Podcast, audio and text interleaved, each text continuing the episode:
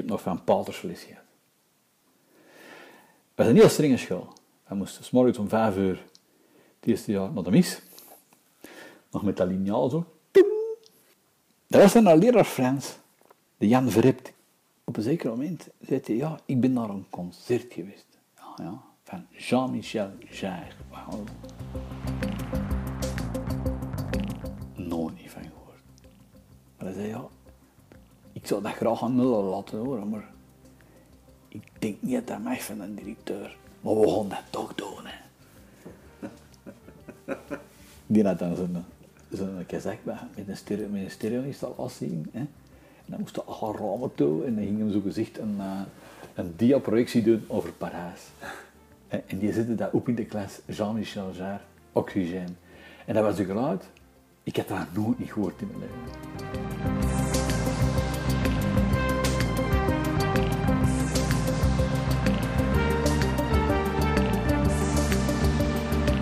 Man, broer, vader, zoon, kerel, pompa, heen, vent, vrouw, knul, minnaar, vriend, echtgenoot, gozernaar, cadet, wijs, baan, onkel, gastuurman, leider, jongen, vrijer, koning, gabber, opa, kastaar, krij, pee, grootvader, snuiter, gemaal, makker, werker, pink, kapitein, kleinzoon. Mijn naam is Hans en ik interview mannen over wat man zijn voor hen betekent.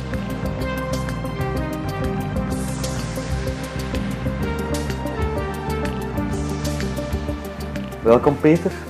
Goedenavond. Wat betekent het voor u om een zoon te zijn? Ik was de oudste, het eerste kind eigenlijk dat geboren is, een zoon. Huh. Ik heb ouders die eigenlijk een groot leeftijdsverschil hebben ook. Dus een leeftijdsverschil van 8 jaar. Dus mijn vader was 34 jaar als die trouwde. Huh. En die woonde nog thuis op zijn 34 jaar. Hey. En die was van 1930, dus dat was een beetje ongewoon ook in die periode. Die zei, ik moet trouwen, mijn ouders ook. Omdat jij er was. Omdat ik er was. Ja. Dus dat is eigenlijk al het begin van zoon zijn. Hè? Het was van de moeders. Het was van de moeders, ja. En zijn jij van Antwerpen? Ja. Ja. Ik ben geboren in Wilrijk. Oké, ja. Dus ik was eigenlijk in de familie het eerste kleinkind, zowel, langs beide zijden. Ja. En dat was dan nog een zoon, dus dat was eigenlijk wel echt een evenement. Want langs de kant van vaderskant, dat is misschien nooit meer verwacht dat hij ging trouwen. Ja. En dan langs mijn moederskant. Mijn moederskant is een Franstalige Antwerpster. Dat is helemaal niet verwacht dat zij met een Nederlandstalige en een Vlaming zou trouwen. Allemaal heel abrupt gegaan. Mijn moeder is ook altijd in Brussel naar school geweest. Huh. Een verpleegster. Mijn vader was een accountant. En, maar dat maakt wel dat ik mij altijd wel als zoon gevoeld heb. In die familie ook van... Oh. De zoon, de eerste. Eindelijk, het is ervan gekomen. Overal wanneer ik kwam... Ik had overal goed verzorgd. Je zit een evenement eigenlijk. Ik was eigenlijk een evenement van het begin, ja. Ik had goede grootouders langs beide kanten. Ik ging er ook graag naartoe. Dat was voor mij echt zo van, ik ga aan mijn bommen. Of ik ga aan mijn bompen. Als ik er ging slapen, ik ervaarde altijd iets heel positiefs. En dat gaf wel een gevoel van, ja, ik ben een zoon. Ik heb nog een zuster, die is 2 jaar later gekomen. En ik. Een koningswens. Ja. Zeg, en weet jij of dat uw ouders anders waren voor uw zus dan voor u? In zekere zin wel. Langs mijn vader zijn kant. Mijn vader was een vrij persoonlijkheid. Dat was iemand, als hij ergens binnenkwam, dan wist wel iedereen dat hij binnenkwam. Die had ook altijd overal zijn mening over. Was voor zijn generatie vrij modern. Van opvattingen. Mm-hmm. Mijn moeder was dan weer jonger. Die kwam uit een totaal andere gezinssituatie. Nog veel moderner, veel opener. En het is die combinatie die het voor mij moeilijk gemaakt heeft in de zin van die 2 generaties. Er zat een enorme kloof. Mijn vader was toch heel klassiek in opvoeding. Dus de man die gaat geld verdienen en de man bepaalt wat er gebeurt in een gezin. Maar allemaal op een manier waar je van zegt, aanvaardbaar. Ja. En mijn moeder was huisvrouw. Die is gestopt met werken, dat was een verpleegster. En als hij getrouwd is, die gestopt met werken. En mijn vader zei, ja, als je kinderen hebt en je wilt die goed opvoeden, dan moet er iemand bij de kinderen thuis blijven.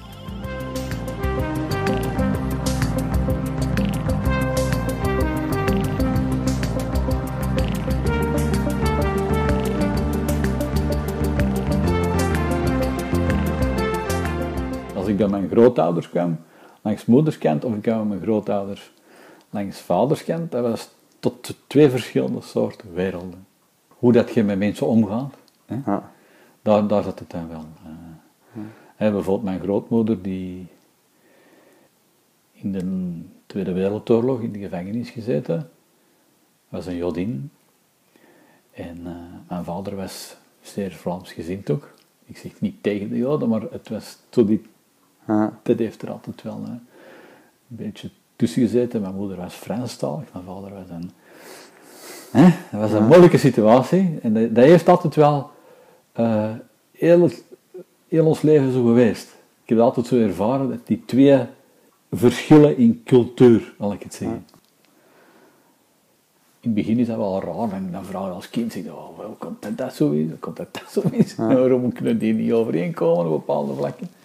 Maar op latere leeftijd leren we dan ook veel uit. Dat vormde voor een stuk.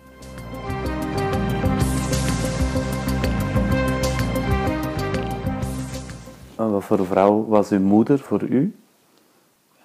Mijn moeder was iemand die er altijd voor mij was. Soms te veel. Die wou te goed doen. Ja. Die wou de dingen te goed doen. En had een enorme bewondering voor mijn vader. En dat was een stabiele factor in mijn moeder leven. Dus vandaar dat hij zich laten dopen voor de kerk. Ja. Dus voor even dat te schetsen hoe dat gegroeid is. Ja. Ja, en dat was mijn vader, was voor haar een alvest. Die man was heel belangrijk in haar leven. De gevoelde dat heel erg, je had altijd wel dat onevenwicht in dat koppel. Mijn vader was ouder, mijn moeder was jonger. Ja. Taalprobleem, dus bij ons thuis weer alleen maar Nederlands gesproken. Geen Frans. Dus dan kreeg je van die toestanden. Soms was het wel grappig. Dus... dat mijn moeder met mijn grootmoeder ontbellen was. En mijn vader kwam dan thuis, van achter, de garage was van achter, dus dan hoorde die binnenkomen. Il est là, Robert. Je vais crocher, il est là. Tok! En mijn grootmoeder die kon dat niet verdragen, dat voelde heel moeilijk, omdat hij ineens...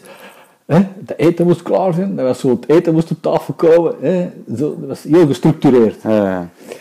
En dan moest elke keer verschakelen. En dat was voor mijn moeder wel een nadeel, omdat Nederlands is haar moedertaal niet gewoon. Nee. Ze heeft met jullie nooit Frans gesproken? Nee, dat mocht niet. Nee. En zij heeft dat uit respect ook niet gedaan. Maar ja, de dingen in het leven zijn zodat ze zijn. En die kun je niet veranderen. Nee. Maar dat heeft altijd wel een positieve invloed op mij gehad. Van, ja, er zijn nu al mensen die zo denken en er zijn mensen die zo denken. Punt. En doordat ik zoveel verschillende voorbeelden had... was dat wel leerrijk voor mij. Ja. Als zoon, die alle ijzers moest doorbreken, had ik wel veel uitwegen. Ja. Als het dan niet overeenkwam met mijn vader, ging ik naar mijn grootmoeder die zei, ja, ik ken dat gezicht, is niet verkeerd. Hè? En dan ging ik naar mijn moeder en ik zei, ja, ik ben bij mama geweest en die discussie die we hier hebben gehad, die vindt dat eigenlijk normaal dat je dat doet en papa die vindt dat niet normaal dat je dat doet. Hè? Ja. Bij mijn grootmoeder was het wel allemaal heel streng. Op het gebied van hoe dat je moet eten, hoe dat je moet kleden. Langs moederskant. Je moest altijd tegen iedereen goeiedag zeggen. De shots komt diep uit. En bij mijn vader die zei, zeg, ik mag alles. Dus dat was eigenlijk wel boeiend. Zeker die eerste... 10 jaar van mijn leven. Ja.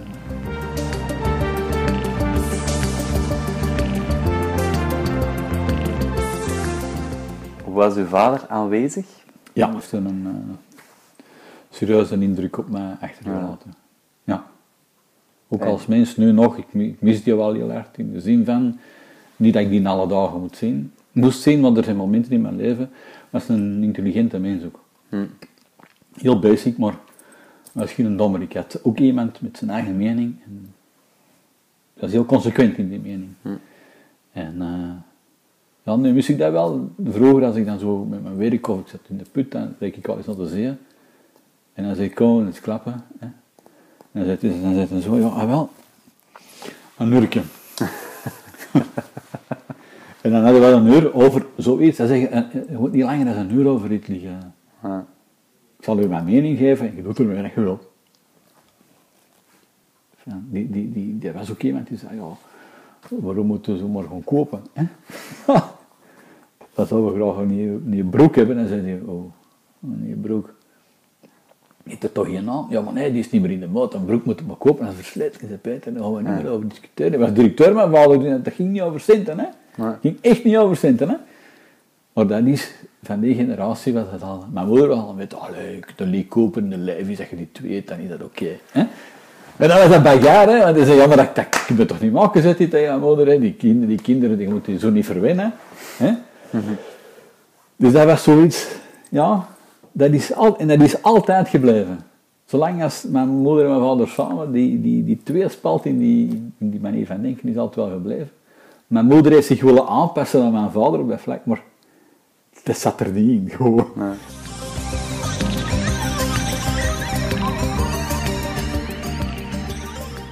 Als je terugkijkt op het leven van je vader, op welke aspecten zijn je trots? Ik ben wel trots op hem dat hij... Hij heeft het trouwens ook al eens een paar keer tegen mij gezegd. Hij zei, ik was eigenlijk geen persoon voor mij te binden aan andere mensen. Ik heb er geen geduld voor. Hij zei, ik heb al een plicht gedaan. En daar heeft hij ook altijd wel... Hij heeft altijd consequent dingen gedaan. Die hadden een totaal ander idee hoe dat zijn leven er ging uitzien. Hè? En dat is dan even de verkeerde afslag gedaan. Hè? Maar wel, dat is dan zijn leven bij je mama gebleven. Altijd bij mijn moeder gebleven. Ja, altijd. Voor iemand die zich nieuw wil binden, moeilijk kan binden, is dat wel... Ja, dat vind ik wel, want er zoveel mensen zeggen, die kinderen, sorry, ik ken dat niet aan, ik doe dat niet. En, langs de andere kant heeft mijn moeder en mijn vader wel altijd heel hard gesteund op het gebied van... Die moest juist gaan werken en dat was het. Ja. En hij had een goede job gehad, mijn vader, dat wel. Maar op dat punt was mijn moeder wel een goede steun aan hem. Ja. Ik denk, zonder mijn moeder, dat hij niet had kunnen doen wat hij hem gedaan heeft. Ja. En omgekeerd ook niet.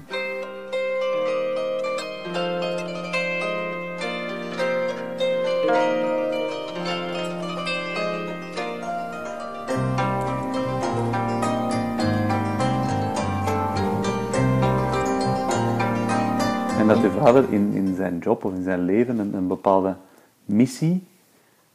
Ja, dat is een moeilijke vraag. Hij had wel een bepaald idee over waarom dat je gaat werken, waarom dat je geld moet hebben en waarom dat je bepaalde dingen moet doen die je zelf wilt doen. Maar iemand die zal niet veel rekenschap hebben gehouden aan andere mensen.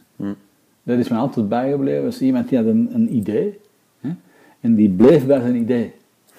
Hè? In het Frans tegen mijn grootmoeder zit ik als... Ja, son colicon qui change pas d'avis. Ja.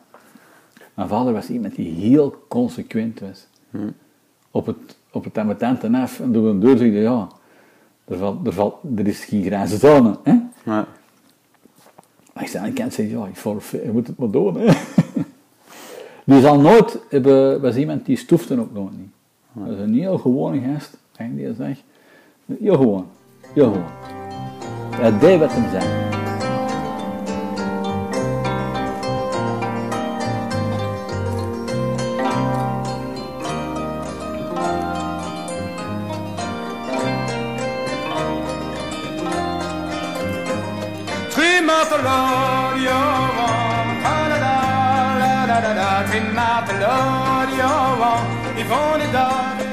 Zijn er momenten dat het einde van uw kindertijd hebben gekenmerkt? Op het moment dat je liefje begint te hebben, dan verandert er veel. Hè? De wereld gaat hier open. Dan denkt u, ik wil de wereld veroveren. Ja, dan voelde je zo helemaal vrijgevochten. Hè? Maar ja, aan alles komt een eind. Hè? Het is daar op dat punt, dat moment, dat je dan voelt, jongens, de kindertijd is voorbij. Ja.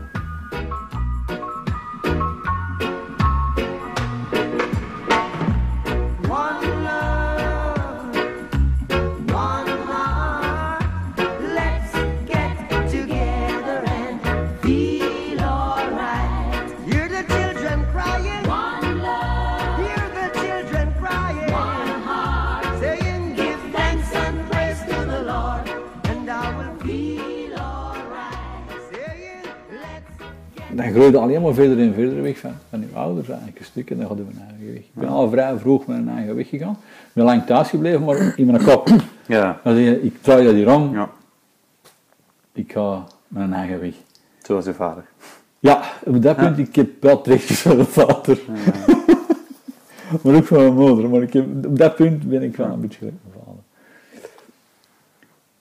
Waren er andere mannen in uw leven die een beetje een voorbeeld zijn geweest voor u? Mijn grootvader, langs moederkant. Ah. Dat was ook een hele speciale. Dat was een hele schone man ook. Een hele grote man, een hele schone man. En als kind vond ik dat altijd iemand waar je zegt, wow, wat is dat voor iemand? Die kon zo, hè, die praatte heel mooi. Echt, dat was echt een chique tip. En dat deed altijd zoiets op en die straalde zo'n rust uit ook. Dat deed altijd een enorme impact op mij. Die was eigenlijk al piekfijn. Die kon zo heel piekfijn gekleed zijn. Of die had een baard van 3 dagen. Huh. Dat deed ze ook zo, dat contrast. Hè. Maar dat was iemand, die deed echt wat hij wou. Die deed nooit iets tegen de koest. Maar hij is nooit. En die zegt dat ook. Nou Peter, je moet het begrijpen. Je moet de dingen doen in je leven die je niet kan laten. Je moet het gewoon doen. En dan spreken we weer de jaren 75. Nee. Laat al die mensen maar doen wat zij willen doen. En dat ze maar tegen jou vertellen wat jij moet doen. Je moet er gewoon niet naar luisteren. Je moet het gewoon niet doen. Oh, oké. Dat wou ik je zeggen.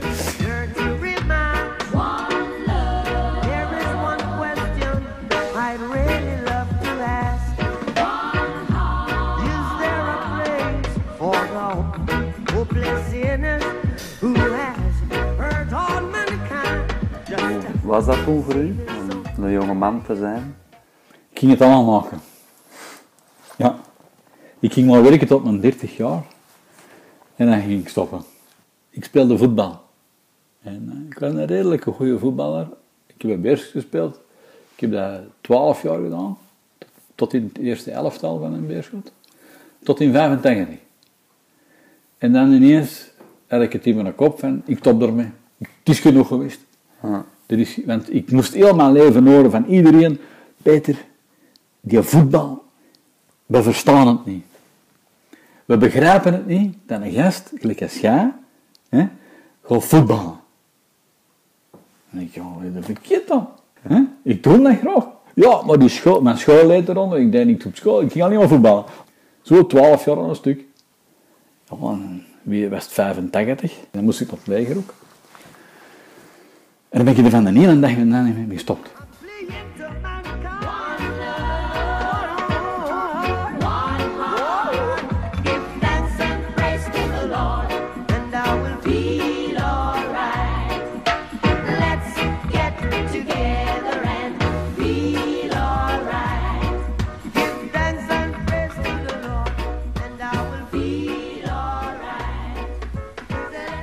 Ik heb in het leger leren omgaan met iedereen. Ik dacht dat ik dat vroeger ook deed, maar ik woonde in een bepaalde soort clubje, leefde ik, en dacht dat het de wereld was. Ja. En in het leger kwam ik naar binnen. Ik wou eerst voor Paragon. Ja. Dus ik heb mijn 3 dagen gedaan. Ik wou dat absoluut doen. En dat was een van de eerste keer in mijn leven dat iemand tegen mij zei, Peter, dat ga je niet doen. Dat was een dokter, die zei, het gaat niet. Je hebt het probleem, je rugstoot scheef. Je kunt niet springen. Je gaat springen aan een parachute, je gaat kreupel worden. Maar niet een been was wat korter dan standaard. Helemaal een put, hè. de tegenslag gaan mijn leven. Ik heb ook altijd gedaan wat ik wou. En op een zeker moment wou ik iets doen dat ik niet kon doen. Ik shit. Hoe komt dat nou? Huh? En dan hebben ze in het leger gezegd, ga gewoon de grenadiers doen. Dat is dezelfde opleiding als para, maar je springt niet. En ik heb 12 maanden in Duitsland gezeten. En ik heb daar geleerd te zijn wie ik ben. Echt, hè? Zo 6 maanden met 12 wildvreemde mensen in een kamer leven. Die je dan toeten of blazen kan. Dat heeft voor mij veel opengemaakt als mens. Dat je zegt van, ja, er zijn toch nog andere mensen in. Mijn vrienden, want ik dacht dat iedereen al de licentiaat weer en iedereen handelsingenieur weer. Ik dacht alleen maar dat was. Hè. En dat heeft mij echt opengedaan. Dat gaan mensen, boerenjongens, alles door elkaar. Hè. En dan, ja, dat iedereen gevoelens heeft ook. Dan zijn er mensen die 4 weken in een huis mochten, dat dat een drama was. Ik vond dat op zich niet zo'n groot probleem. En mensen die niet aankonden van 4 weken niet buiten te komen, dus alleen maar in die kazerne, opleiding doen, discipline, hè? Dat was voor mij zoiets van, wow. Ja. Het leven kan nog op een andere manier worden opgevat. Ja. Dat is zo waar we een klik gemaakt. En ook van degene, als je zo binnenkwam in de kazerne, een vrij goede opleiding. Ook zo diegene met de grutse klep die veel het eerste drijf. Dat was iets dat altijd bijgebleven is. Zo die eerste weken, maar enorm maken en pinten gaan pakken en ik kan dat en ik kan dat. En degene die zo waren, moderate waren, dat waren de bijters. Hè? Dat was me altijd wel bijgebleven in het leger.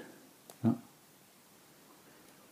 Het leger heb ik mij als mens de discipline. Ja. Ik had al discipline van die voetbal, maar dat was enkel voor die voetbal. Doordat ik dat al gedaan had, was ik ook wel gewoon van in het team te werken. Ja. Maar dan de discipline, maar opleggen van mijn andere mensen die zwakker waren, van die te helpen, dat heb ik daar geleerd. Ja. Van die, alleen, gooi het niet. Echt niet, hè. En dat heb ik daar wel geleerd. Ja. En dat heb ik echt in mijn verdere ontplooiing als mens wel altijd gebruikt.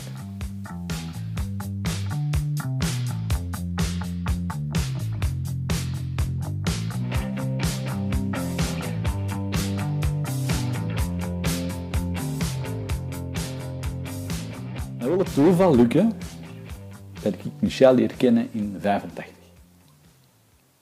Ik kwam in afstand het leger. En zo had ik toen beslist van ik ga het leger, ik stop met dat voetballen en ik ga het bedrijfsleven in. Ja. Ik had zoiets in mijn kop en dan moest dat gebeuren. Maar toen kwam ik Michelle tegen. Nou, toevallig Michelle, die had school gelopen, die woonde hier in Deurne. Ik was nog nooit in Deurne geweest. Wie kwam er nu? Bij mij was de grens Birchem in de stad. Ja. De Nalma, de non-stop, en het was gedaan. En voor de rest was het Brossen in Oorrijk. En voor de rest, Deurne kwamen niet. De Antwerpen van een Beerschot, dat was verboden terrein. Daar lag ook lager en zo, daar kwamen we niet. En dan kom ik Michelle tegen aan het leger in de quartier, waar ik normaal ook nooit niet kwam. Maar die gast waar ik mee reed. Van Duitsland naar huis elke maand. Dat was dan toevallig een vriend van Michelle, Mark De Meijer. En zo heb ik Michelle leren kennen, want als ik die nooit niet leren kennen. Nooit, hè? Toen bleek ook dat zij vrienden had, waar ik lang mee gevoetbald, altijd mee gevoetbald heb. Erik van Quali, Patrick Vervoort, Loopmans. Allemaal gekende figuren in het voetbal. Ik zeg, shit. Dat is toch wel iets, die voetbal. Ja, nee, maar je ziet, ik zat, al mijn vrienden, dat waren ofwel, gingen die TW doen, ofwel gingen die advocaat worden, hè, of handelsingenieur worden, en ik kreeg amper mijn middelbaar gedaan, wanneer we spreken. Hè. En dan kwam ik daar ineens en dan zeg ik, oh, speel je voetbal? Ik kan dan met de broer van Michel, speel je voetbal? Amai, zeg, ongelooflijk. En met een Beerschot en tot een keer, amai, zeg. Tegen als een kluit in de winkel. Mijn schoonbroer, mijn kamer, toeschoon. En die speelt Beerschot. Maar ik was al gestopt. En dan in 1986 wordt België, speelt de halve finale in de wereldbeker tegen in Mexico, hè, tegen Argentinië. En Patrick Vervoort, die speelde toen als 22-jarige bij de Rode Duivels. En dat had ik nog tv te zien. Dus ik, allee, zie je nou, ik ben die gast. De Patrick, allee, we waren echt alle dagen 12 rond een stuk bij elkaar gevoetbald. En die zei tegen mij, Peter, ja, kun je goed voetballen? Hoe ga je gewoon binnen doen? En allemaal thuis zijn, niet doen. Hè? Ja, en dan heb ik op een zeker moment nog geprobeerd van daar nog iets van te maken. Maar dan heb ik gezegd, nee, dat is te laat. Ja. Dat is te laat. Dan ben ik beginnen werken. En dan zei hij eigenlijk van, jongman, God nog man.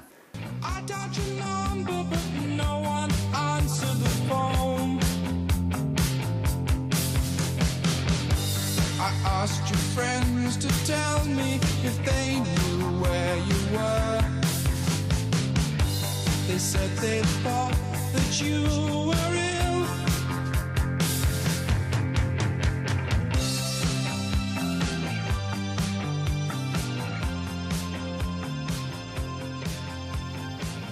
Dan na het legerdienst, dus een dag na ik afgezwaaid ben, heb ik Michelle leren kennen.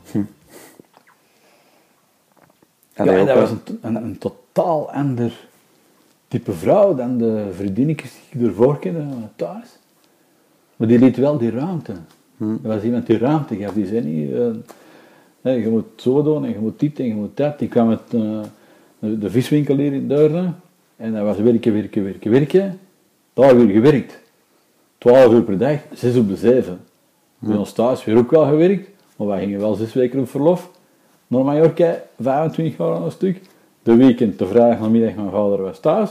De zondagavond was het weekend gedaan. Ja. En die vond ook van zijn eigen om heel hard werkte. Hè? Mm-hmm.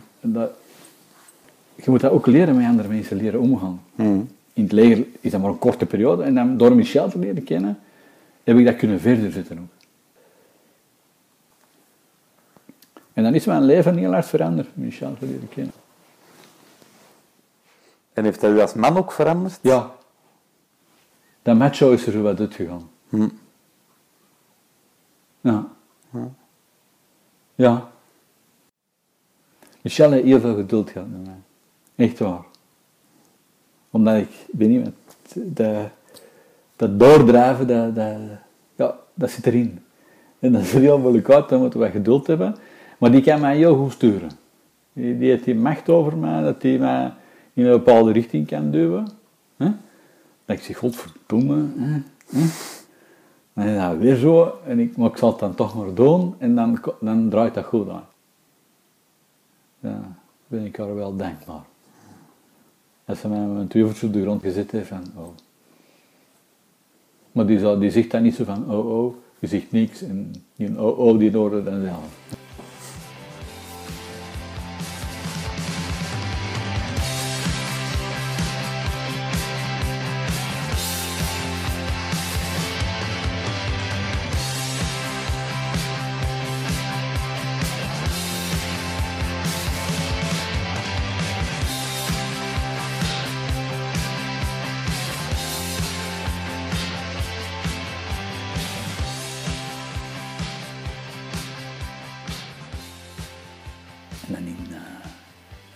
Zijn we getrouwd.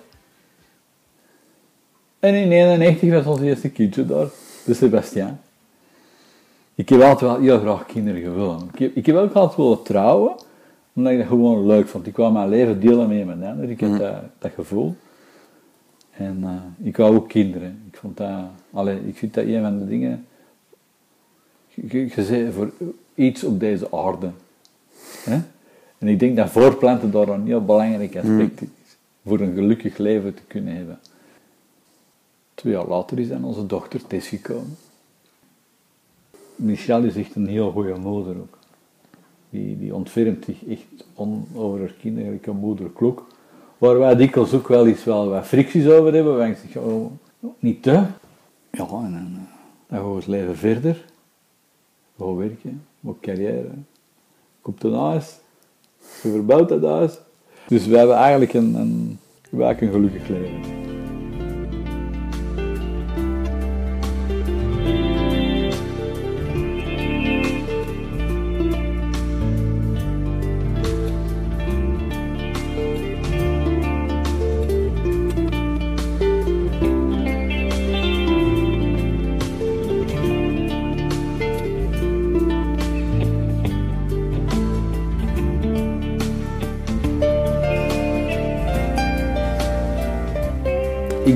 Ik ben trots op mijn kinderen in de zin van dat ze zichzelf kunnen blijven.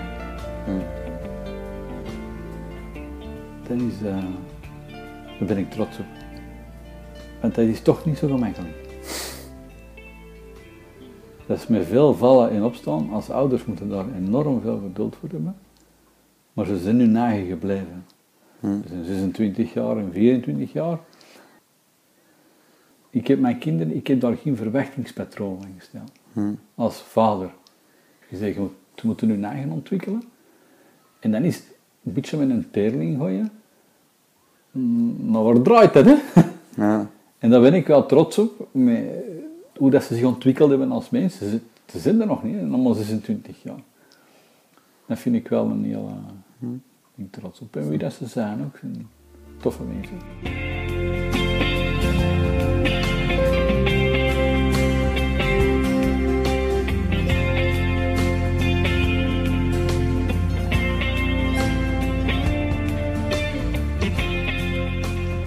Kinderen zijn loyaal van nature.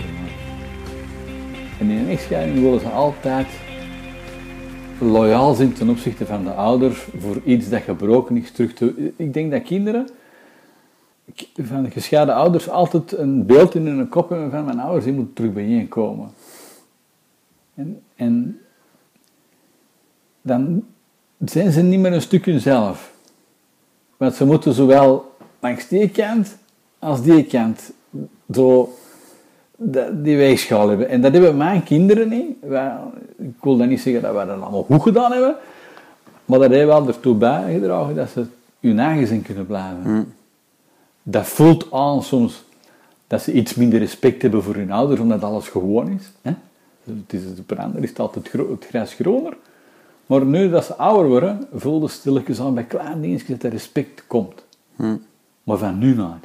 Ik vind het heel belangrijk, als je met mensen een goede relatie wilt opbouwen, moet het vanuit die mensen naar u komen. En niet omgekeerd. En daar moet je heel veel geduld voor hebben. En ik heb niet veel geduld als mens, maar ik heb dat wel gehad voor mijn kinderen. En daar ben ik wel trots dat mijn kinderen nu staan waar ze staan. Ongeacht wat ze doen, hè. Ik ben trots op wie dat ze zijn.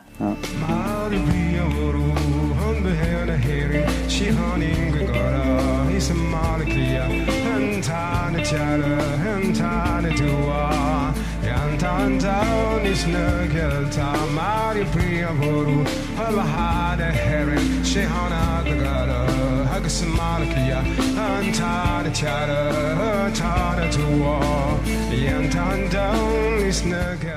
kunt tegen hun kinderen zeggen, je mag uw vinger niet in een kookpot steken.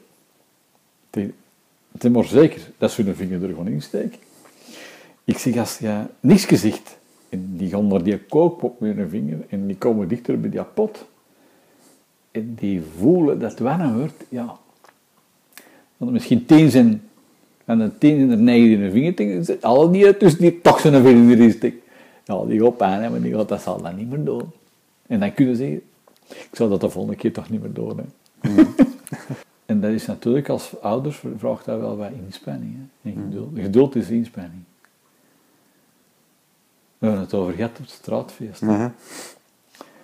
Het negeren. De kunst aan het negeren. De kunst aan het negeren. Dat is ook maar... In het begin, de eerste 10 jaar, was dat niet.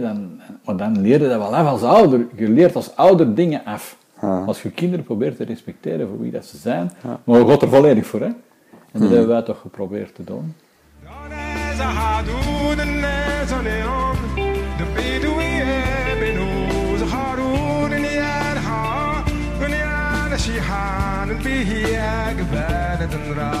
Maar een ankerpunt is bij mij, dat is mij zo weinig mogelijk te laten beïnvloeden door andere mensen.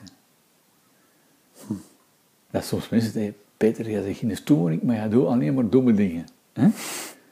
Zo, dat is misschien heel zwart-wit gesteld, maar als ik kan moeilijk iets aannemen van andere mensen ook. Oh, ik kan er niet aan doen. Als ik iets wil leren, dan leer ik dat graag van mezelf. Dus ik ga altijd als ankerpunt pak ik mezelf als zijnde. Ik ben hier de anker.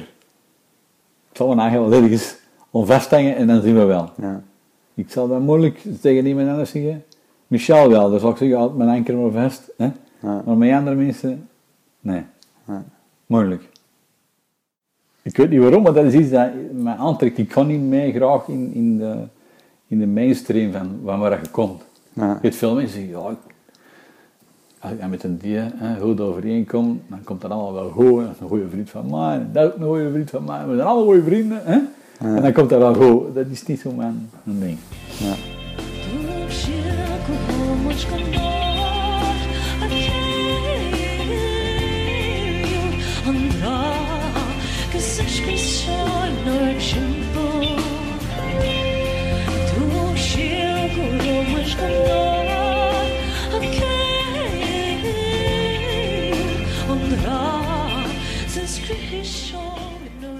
Dat is soms lelijk voor over je eigen te praten, hè?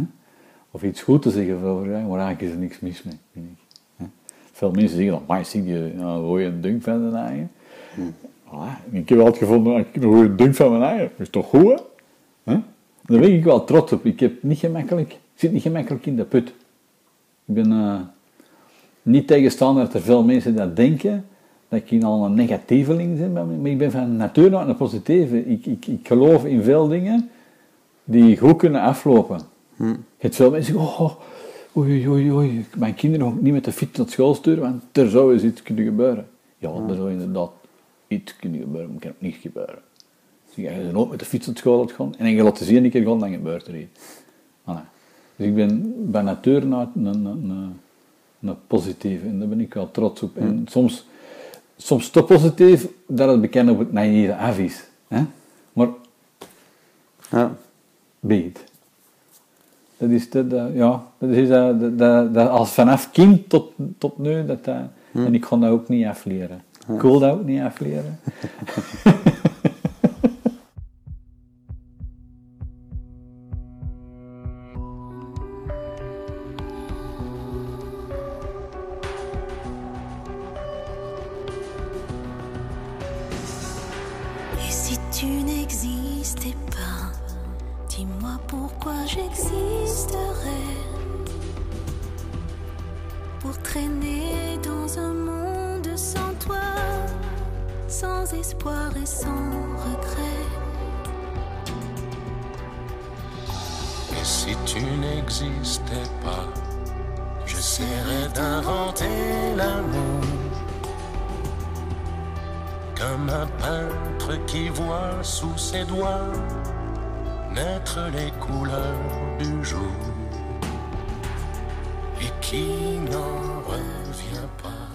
Ik vind het niet ouder te worden dat je als man minder contact met elkaar hebt.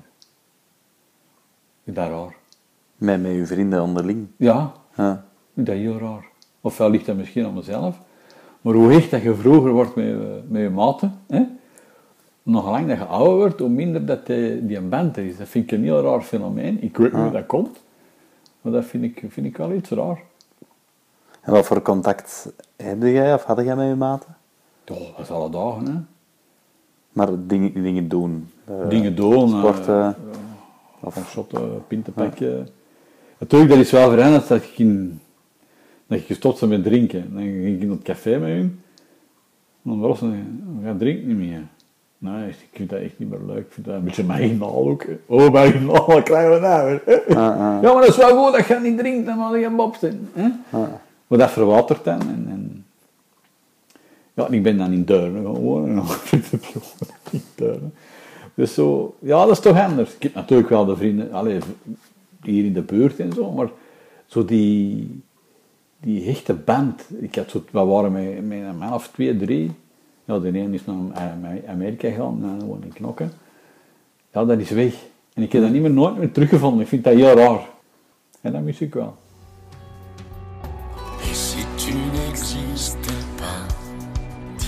Pour qui j'existerai, des passants endormis dans mes bras que je n'aimerai jamais. Et si tu n'existais pas, je ne serais qu'un point de plus Dans ce monde qui vient et qui va, je me sentirai perdu. J'aurais besoin de toi. Daar waren een andere versie met de meeste mensen vrouwen. En uw zoon, ja. Werkt hij al? Heeft hij al een diploma? En dat doe ik al 10 jaar. En hij interesseert me die vraag niet. Ja. En dan zeg ik, ja, als jij wilt weten dat mijn zoon een diploma heeft, en omdat hij niet leven staat, dan zeg je, hey, belt er eens. Ja. Ja, maar als vader moet je dat toch weten. Hè? Tuurlijk weet ik dat als vader. Ik zeg, maar... Volg het niet. Niks anders te vertellen? Ja, maar wat moeten we dan vertellen tegen elkaar? Ja. Ja. En dan stond dat daar. Ja? Zo van, allee, hoe voelde je vandaag? Vertel het eens. Dat gaat moeilijk aan, denk ik. Et si tu n'existais pas? Et si tu n'existais pas? Oh.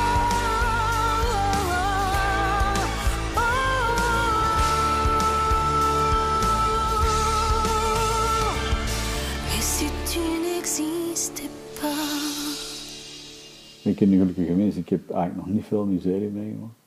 Ik hoop dat het ook zo blijft. Ik ben 53.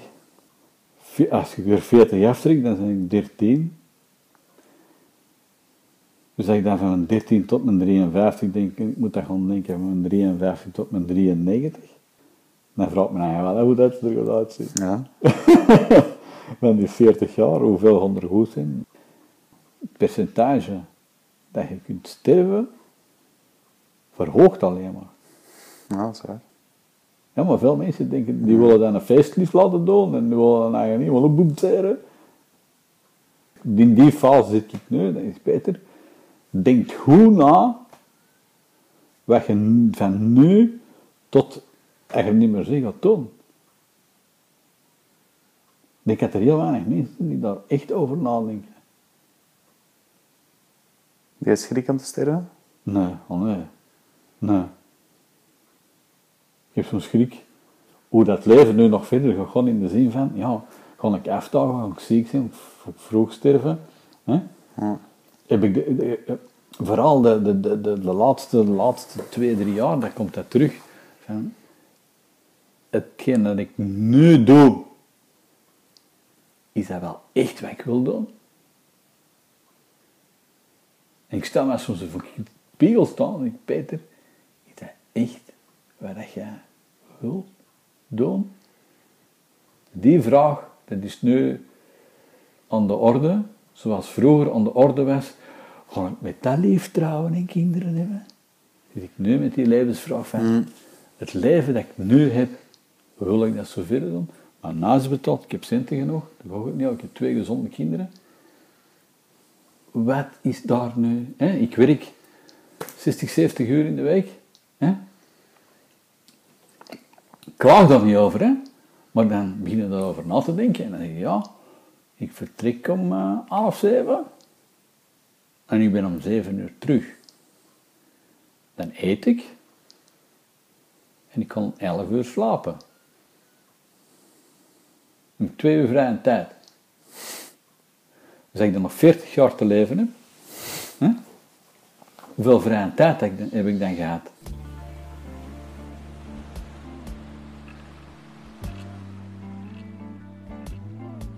Tu sais, je n'ai jamais été aussi heureux que ce matin-là. Nous marchions sur une plage, un peu comme celle-ci. C'était l'automne. Un automne où il faisait beau. Une saison qui n'existe que dans le nord de l'Amérique.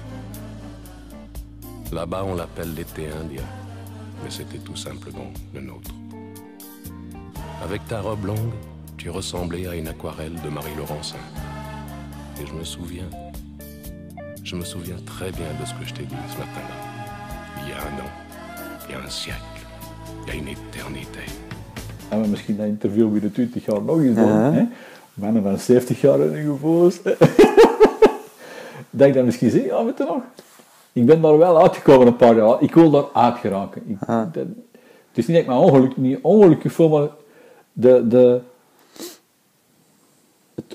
het is een trichter. Aha.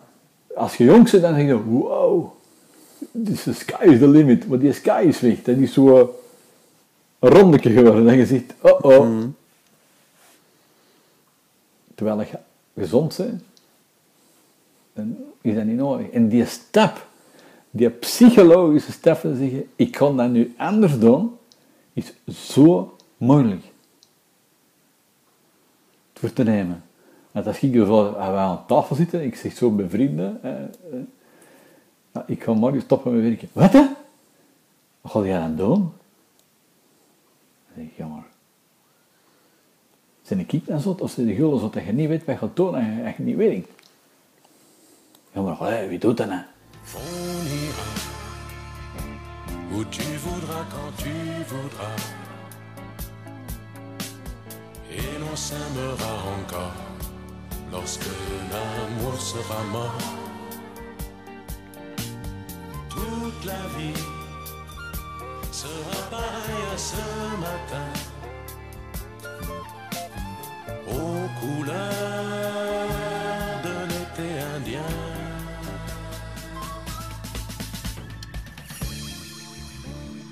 Aujourd'hui, je suis très loin de ce matin d'automne, mais c'est comme si j'y étais.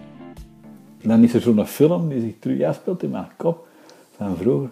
Peter, waarom wil je zoveel voetbal? Waarom doe je dat? Dat is toch onnozel? 5 dagen in de week, niet studeren, hè? En ik wil die fout niet terugmaken. Ik heb moeten doorzetten, ik was er bijna. Maar het is na 86 dat je echt geld hebt kunnen gaan verdienen. In voetbal. Ik zeg in die voetbal, als je daar mokt, hè, dan is een breukje gebakken, want je kunt maar shot tot de 30, dat zei ze toen. Maar als je dan kijkt dat er voetballers zijn die tot de 40 voetballen. Hè? En ik had ook al in die voetbal, na die voetbal kun je in je voetbal blijven. Hè? Dat is een wereld waar dat serieus wel wat zitten in rondrolde. En nu ik zo aan weg zeg, kom, we hebben het gedaan, we moeten doen. Hè? Ik doe dat ik graag doe, wat ik graag wil doen. Niet dat ik mijn werk niet graag doe, maar ik doe dat na 25 jaar aan een tempo en je zegt van, het is even genoeg gewerkt. Ik werk ook voor een Israëlisch bedrijf, een serieus tempo dat erop zit. Hè? Niet simpel, jongens. Maar ik kan er wel tegen.